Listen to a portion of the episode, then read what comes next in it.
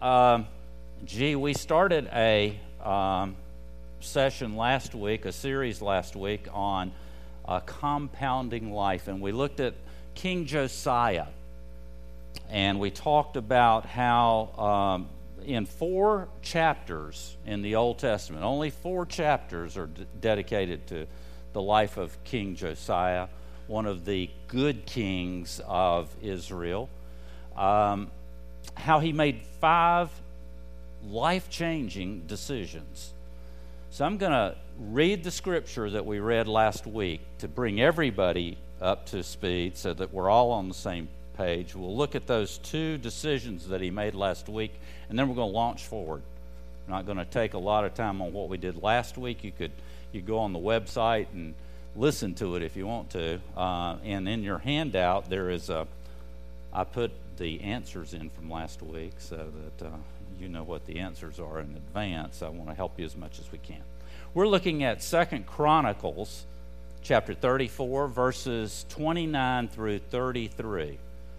Second Chronicles. This is one place that Josiah is mentioned. The other places in Second Kings. Um, in this church, we believe that the Bible is the infallible Word of God. It's the only standard that we have for our faith and our life. So listen as we read God's Word. Beginning at verse 29, 2 Chronicles 34. Then the king, that's Josiah, called together all the elders of Judah and Jerusalem. He went up to the temple of the Lord with the men of Judah, the people of Jerusalem, the priests and the Levites, all the people from the least to the greatest.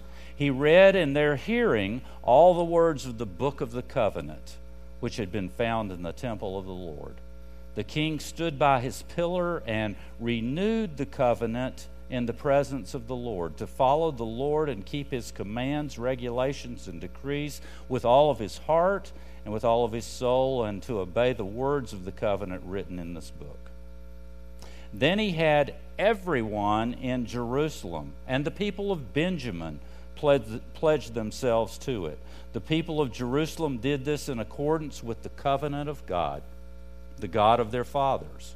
Josiah removed all of the detestable idols from all the territory belonging to the Israelites, and he had all who were present in Israel serve the Lord their God. As long as he lived, they did not fail to follow the Lord, the God of their fathers.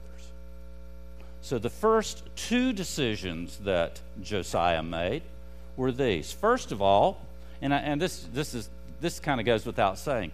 He made a decision to live a compounding life. He made the decision to live a compounding life.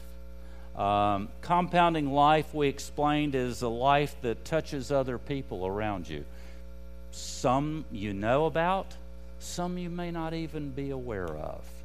We think of the movie um, A Wonderful Life and how George Bailey's life touched all those different people, and he thought his life was a failure. We played a little clip from Mr. Holland's opus and how Glenn Holland had touched so many people, so many students over the 30 years that he was teaching. Did, wasn't aware of how impactful his life had been to them. A compounding life. The second decision he made was to build his life on Scripture. Build his life on Scripture. And the big idea that I gave you both for last week and this week is this whenever I interact with Scripture, it reveals the gap in my life, the gap between where I am and where God wants me to be. That's what Scripture does. We have a word for that, we call it conviction.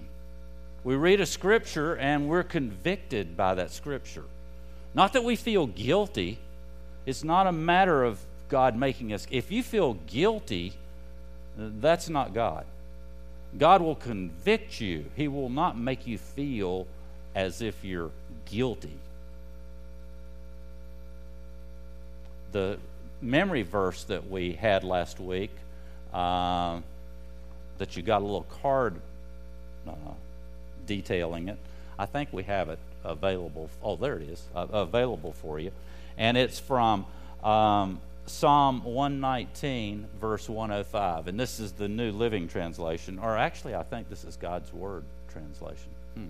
Uh, and it says this. It's a little different, maybe, from how you learned it when you were growing up. I learned the King James Version, it's a little different, and it's tricky when you have to learn another translation. But but this is this is it. If you would read it with me, I'm not going to go through the whole memory thing, but if you will read it with me, Psalm 119, 105. Your word is a lamp for my feet and a light for my path. Psalm 119, 105. And what it's saying is, mind the gap. The light that you have, the lamp that you have, God's word, which is which is the lamp that lights your world around you, lights you, brings, brings light to the darkness, is going to keep you from stumbling, from falling into the gap. It'll save you, God's Word. The third decision is where we're starting today. Josiah's third decision, and his decision is this decide to put God first in all areas of your life. As Josiah read the scripture, he took action. He didn't just stand there and read the scripture and say, Oh, that was nice. That was lovely. I love those words. He began to reorganize all of the southern kingdom of Israel over which he was king, Jerusalem and south from there, around the principles of God's word. That's what he was reorganizing around, not some system that he had thought up, some system that some other king had told him about. He didn't go to a leadership conference somewhere and come back and say, oh, this is the system that we need to employ. He was using the principles of God's Word. He read God's Word to the people, but more importantly, he acted on God's Word. And I know that may be a fine distinction for some of you, but it's a distinction that I want to make sure that we that we make here at Renovation. It's not enough to hear God's Word, it's not enough to read God's Word. You have to take action. We can, we can talk about, read about going out to other people that are different than us, but by golly, when you pack up and go to a prison to um, carry out the Alpha program, You've acted. You've acted in a way that not many people are willing to. In the book of James, chapter 1, verse 22, James says it this way Don't merely listen to the word, that's God's word, do what it says. Don't just listen, do it. And you can read Second Chronicles 34, verse 31 um, in, your, in your notes there. I think I put it in there. Yep uh, from the New Living Translation, it says this The king took his place of authority beside the pillar and renewed the covenant in the Lord's presence. He pledged to obey the Lord. Didn't just didn't just read here, he's doing. He pledged to obey the Lord by keeping all his commands, regulations, and laws with all of his heart and his soul. He promised to obey all the terms of the covenant that were written in the scroll. But get this he made a public vow. He didn't just in his bedroom get down on his knees and say, God, I'm going to I'm going to do better this year. This is 2015, and I'm going to do this whole thing different this year. Now, he made a public vow that God would be first in his life and in all of Judah. And this led to an unprecedented period of blessing for the kingdom of Judah, Judah uh, the nation of Judah, something that they had not experienced for a long, long time. So I came up with this equation. This equation. First equals blessing. First equals blessing. Whatever area of your life that you want God to bless, put Him first in that area. Let Him be first in that area. So if you want God to bless your marriage, put Him first in your marriage. If you want God to bless your career, put Him first in your career. If you want God to bless your finances, put Him first in your finances. And then sign up and come to Financial Peace on Tuesday night at 6:30. Because that's something he's given us, a tool he's given us to help put him first. You might say, well, is that true even in an economic recession? It's true all the time. This is true all the time. It's God's word, it's true forever and ever. If you put God first in that area of your life, He's going to bless it. If you want God to be first in your sex life, yeah, I see some people on the back row waking up now. If you want to put God, if you want Him to bless your sex life, put Him first in your sex life. Whatever area in your life you want God to bless, put Him first in that area. Why? Because first equals blessing. You put Him first, He's going to bless it. And the reverse of that is true too. God can only bless the areas of your life that you have let him have first place in. You get that? He can only bless those areas that you're willing to let him have first place. He's not going to rush in and take over. So, in other words, if you're not in a place where God can bless you, if He's not in that first place, then you're not going to have blessing. Jesus said it this way in Matthew 6:33. This is the New Living Translation. God will give you some. Is that what it says? God will give you all that you need from day to day if you live for Him and make the kingdom of God your primary concern. If you live for God and make the kingdom of God your primary concern, He's going to give you all that you need every day of your life. He's going to bless you. That's giving God's, God first place. So decide to put God in first place in all areas of your life. Josiah did that, and he blessed the entire kingdom. And it was the first time that Judah had been blessed in decades because his grandfather and his father had been king before him, and they did not do that.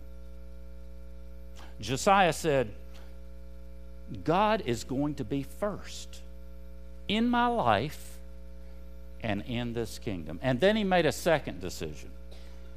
And this is decision number four decide to influence others toward God.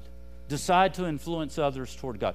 Josiah used his influence to point those people around him, the people that he came in contact with, toward God. And Josiah said, Hey, man, this is so good.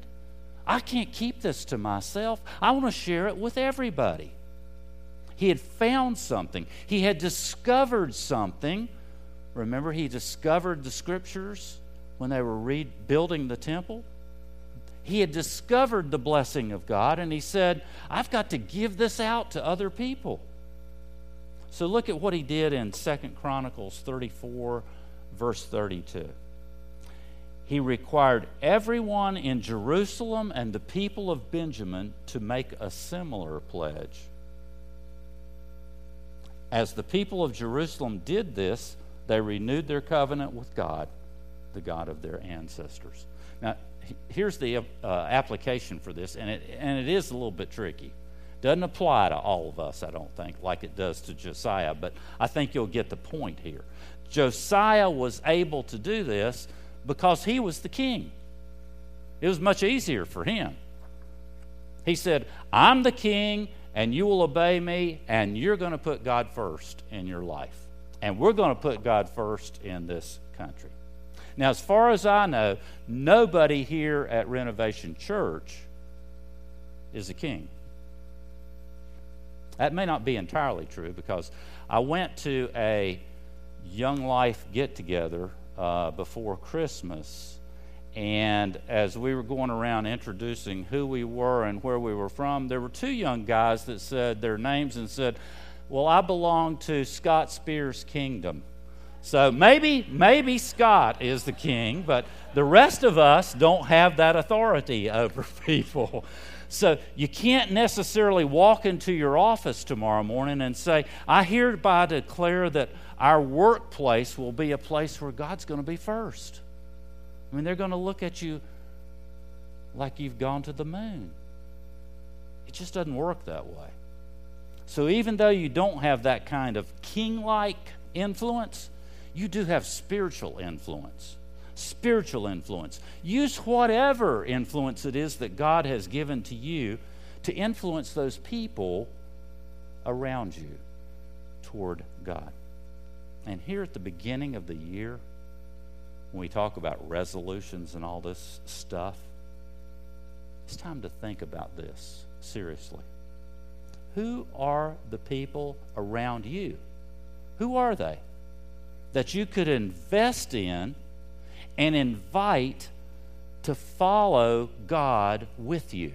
Who are they? You know them. If you don't have some people that you know like that, then you're running in the wrong circles. I had that realization come to me. I'd been in a church for 25 years, and all my friends were in church, in small groups, and this Bible study, and this ministry, and this da da da da da da da da da da da. And I didn't know anybody that was not a Christian. I was running in the wrong circles. I had to get out of those circles and find some new friends that I might be able to influence. Who are the people around you that you can invest in and invite? Here at Renovation Church, we call it something different. You know what we call it? We call it build and bring. Build and bring. This was on your seat as you came in a little sheet of paper like this build and bring. And if you've been at Renovation Church for very long, you've seen this. We put it up on the screen here every once in a while. You may see the logo flash through the pre service uh, loop that we have. From time to time, we challenge all of our partners, all of our members. And from time to time, we also challenge our guests who are with us to think about three people three individuals with whom they could build a relationship and bring them along with them to come and see. And there's a verse on the back side of that card down at the bottom. It's, it's a Colossians 4 5. It says, Live wisely among those who are not Christians. That's not hard to do. That's not hard to do. It's not hard to find people around here who are not Christians. May I repeat that between Wilmington and Charleston, 78% of the people do not attend church. 78% do not attend church. And there I thought I I was probably dealing with the 78% in church, you know? It was just the opposite. It was just the opposite. So it's not hard to find uh, people who are not Christians. The hard part of that verse is the first live wisely. That's the hard part. Live wisely among those who are not Christians and make the most of every opportunity. God has given you opportunities. Some of you sitting here today are the only Christians in your workplace, the only Christians in your school, your class, the only Christians in your neighborhood, at least close by that you know, the only Christians maybe in your family. Some of you are the only Christians in the apartment complex that you live in, in the gym or club where you hang out, among the people with whom you hang out. You could live wisely among them and make the most of every opportunity you have with them. Well, how do you do that, George? I'm glad you asked me. By building and bringing. Here's how you do it. The first thing you do is you pray for those people daily. Pray for them. Pray for the people I know who are not yet attending Renovation Church and are not yet Christians. And then I'll share my verbal testimony with them, my witness with them. I'll pray for them. I'll share something maybe from Scripture when they ask me a question. I'll share an encouragement if I can. I'll share my faith story. Maybe I can invite them to come with me to Renovation Church. With me. Not to meet me here, but to come with me to Renovation Church. What would it look like? I was sitting there one day this week. What would that look like if at the end of this year, 2015, all three people that you invited on your list started attending church and they started a journey toward a relationship with Jesus? Wouldn't that be great? Wouldn't that make you feel good? Well, I did a little bit of math. And I thought, what if 2015 were an unprecedented year of opportunity for all of us? And what if everybody in our church took this build and bring idea to heart? And we all invited three people. Each one of us here invited three people. And what if they all came? Look around at the empty chairs. What would that look like? Well, what that means is that this year we would go from a church of averaging 150 in attendance. That's where we are right now. And at the end of 2015, we would be a church of 600 people. That kind of blows my mind. And you know, I'm not about the numbers game. I don't, I don't care about having 600 people. That's a substantial increase, though, just by asking folks to come. It, we would have four times the number that we have right now. You and three people that you invited. We could be running another service two services on Sunday or during the week. Or better yet, we'd be planting another church in the community where we could connect with more people. And it starts with us, it starts with me.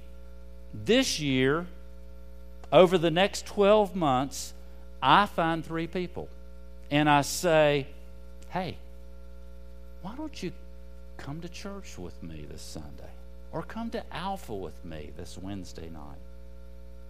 I'm going to give you from up here, I'm going to give you plenty of opportunities to do that all throughout the year. There'll be times that will be events where we can invite people and it'll be easy for them to come. I'm thinking of that awful Frozen movie time that you can invite people to come that are from outside the church and they can they can it's easy for them to come and there's we're not going to beat them over the head with a bible or something when they come in we're going to listen to that awful song and we're just going to let it go.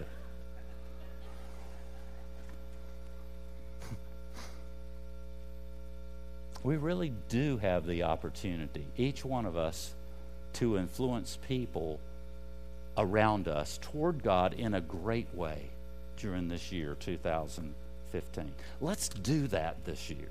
Let's make that commitment to do it. Let's decide that that's what we're going to do. And the fifth decision that uh, will lead us to a compounding life that Josiah used decide to maintain a pure heart. This is the final decision that he made, but it's a, it's a huge key to a compounding life. It's the one that really ties all the other four decisions together. It brings them all together. So you should have in your notes right there number one, you decide to live a compounding life. Number two, decide to build my life on Scripture. Number three, decide to put God first in all areas of my life. Number four, decide to influence other people toward God. And then finally, decide to maintain a, a pure heart. Josiah made it his mission. not only to use his influence to point people toward God, the one true living God, but he also said, I'm going to remove all the worship toward false gods. I'm going to remove that from this entire kingdom. We're going to get rid of all of the false God, false idols that are within the kingdom. Josiah became a one man idol wrecking crew, a machine, if you will. And in Second Chronicles 34 33, the first part of that verse, we, we pick up the story. It says, So Josiah removed all the detestable idols from the entire land of Israel and required everyone to worship the Lord their God.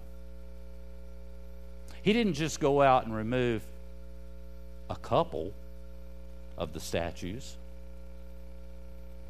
He didn't go out and remove a few things here and a few things there. This was a massive undertaking because there were literally hundreds of thousands of idols to false gods all throughout his kingdom. On every on the top of every they call it over there high place, on the top of every ridge, every mountain, every hill, there would be an altar to some idol god. He sent his army and he sent his men out, and he went out himself and he took ownership of Jerusalem. And he said, In Jerusalem, there are going to be no idols. And as he rounded up all the idols in the city of Jerusalem, he took them outside the city, which was by it was kosher, and he burned them. And he said, No more of this idol worship. None. He searched he destroyed, he cleaned up whatever he recognized as not belonging to the worship of the one true living God. And as I told you earlier, these uh, the, the life of Josiah is, is paralleled uh, with Second Chronicles and Second Kings. And there's a little more in Second Kings about this idol wrecking that he did, and I find it kind of interesting. This uh, uh, translation that I'm going to read is from the Orthodox Jewish Bible, 2 Kings 23 24. Uh, pardon my Hebrew pronunciation, it's been a while. It says, Moreover, the mediums with familiar spirits and the Yedonim, that's the spiritists, the people that are, are uh, carrying out these, these worship things. And the teraphim, that's the household gods that they would have sitting around in every nook and cranny and uh, windowsills and above the doors and all this. And the Gilulim, which are idols themselves, and all the Shekutzim that were seen in Eretz Yehuda, in all of Judah, and in Jerusalem, that's Jerusalem, did Josiah put away. He got rid of them. So if we translate that, it says this Josiah got rid of the mediums, the psychics, the household gods, the round things, and every other kind of detestable practice, both in Jerusalem and throughout the land of Judah. So now we have a little bit more knowledge about this idol wrecking terror that, that Josiah went on the physic, uh, the, the psychics, the mediums, the household gods. These were the things that the people prayed to that were not real gods. We got that right? Idols, little little statuettes. And then there's that word, shakitz, shakitzim, the round things is how it's translated. What in the heck is that talking about? In those days, the round things was a euphemism for pieces of feces, human feces, that they would bring into the worship area and place at the feet of these idols. I don't understand it. I certainly don't want to smell it. I don't really think that I'm into that kind of thing, but I know that if we were to use a colloquialism of today, Josiah got the crap out of the temple. He got it out of there. He removed it. He said, It's not going to happen. It's not going to be here. And he cleaned every bit of it up. And now think about that. The temple of God, the temple on the Temple Mount, where some of you have been, some of you are going, Temple Mount was full of round things. And I'm not talking about bat droppings. I'm talking about, you know what I'm talking about. So, the obvious question that I would have for you is this What are those round things in your life that you need to get rid of? What are those things in your life? What is the crap in your life that you need to clean up? What is it? Here at the beginning of this year, do you need to go on a search and destroy mission and clean the dung out of your life? I'm serious, do you? Some of us need to. Some of us have years of it piled up. And we're beginning to smell a little. What better time than right now to decide we're going to get rid of it? Today, our idols aren't made of gold. Not many of you have a little idol sitting up above the sink in the windowsill. Some of you may. There may be some crystals or other things there, but you know, we're generally generally they're not made out of gold. Our idols today are are things like desires, desires, food and drink, lust, sex, attitudes, prejudices, stubbornness, unforgiveness, traditions like denominational allegiances theology that we have without any basis for that theology. We're just doing it because this is the way we've always done it. Why do we do what we do? It could even be other people. Other people could be those round things in our lives. And we allow that person, we allow our father or our grandfather, like Josiah's case, to dictate what our life's going to be today because that's the way our family has always dealt with this issue.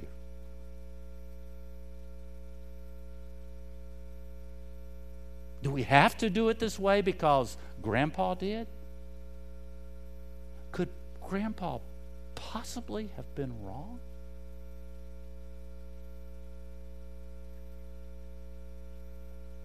We allow other things to get in the way. Stuff like clothes and electronics and cars and a new house. We allow materialism, the, the, the, the, the search and the, um, the quest, I guess, for wealth our 401ks, our portfolios. We allow desires, sexual addictions, drug addictions, alcohol addictions. What's standing today between you and, and God, the one true living God? What is it? That's the stuff you need to get out of your life. You need to decide today to get rid of it. Look at Matthew 5 8 from the Sermon on the Mount. Blessed are those whose hearts are pure, for they will see God. Do you want to see God over these next 12 months of 2015? Do you want to start living a life of exponential impact? You can. You can. You can decide today that you're going to live a life that's going to have an, a compounding effect on all the people around you, small and large. You can begin that today. And when it's all said and done and the, and the books are closing on your life, maybe this will be said about you just the way it was said about Josiah. Second Chronicles 34, the second half of verse 33. And throughout the rest of his lifetime, they, that would be all the people around Josiah, they did not turn away from the Lord, the God of their ancestors. Wouldn't you love for that to be said about you? Beginning today? It can be. Next week, we're going to look at a New Testament character. We're going to dig deeper into the life of Dorcas from the New Testament. I'm sure you've heard that name, Dorcas, and you know everything that you need to know, but maybe I can find one or two things that we can add to the mix. Let's pray. Let's pray a prayer together. And let's start with a prayer that another great Old Testament king, King David, who had his own set of issues, uh, once prayed. Pray this in your hearts now. Search me, O God, and know my heart. Remove all the unclean things in my life and restore a right spirit in me. And maybe today, for the first time, or in a re- renovated kind of spirit, you're ready to say yes. Yes to Jesus. Yes, that Jesus is God's Son. Yes, that Jesus is your Savior. If so, right now in your hearts, you can say something like this Dear Jesus, I want to live for you and to follow you from this day forward. And if you're already a follower of Jesus, just say, Jesus, like these people in Josiah's kingdom, today I renew my commitment to you. In Jesus' name, amen.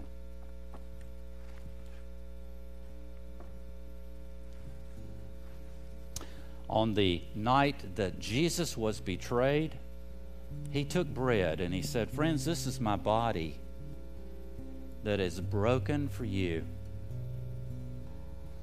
And he took a cup after the meal and poured wine in, saying, This cup is the new covenant.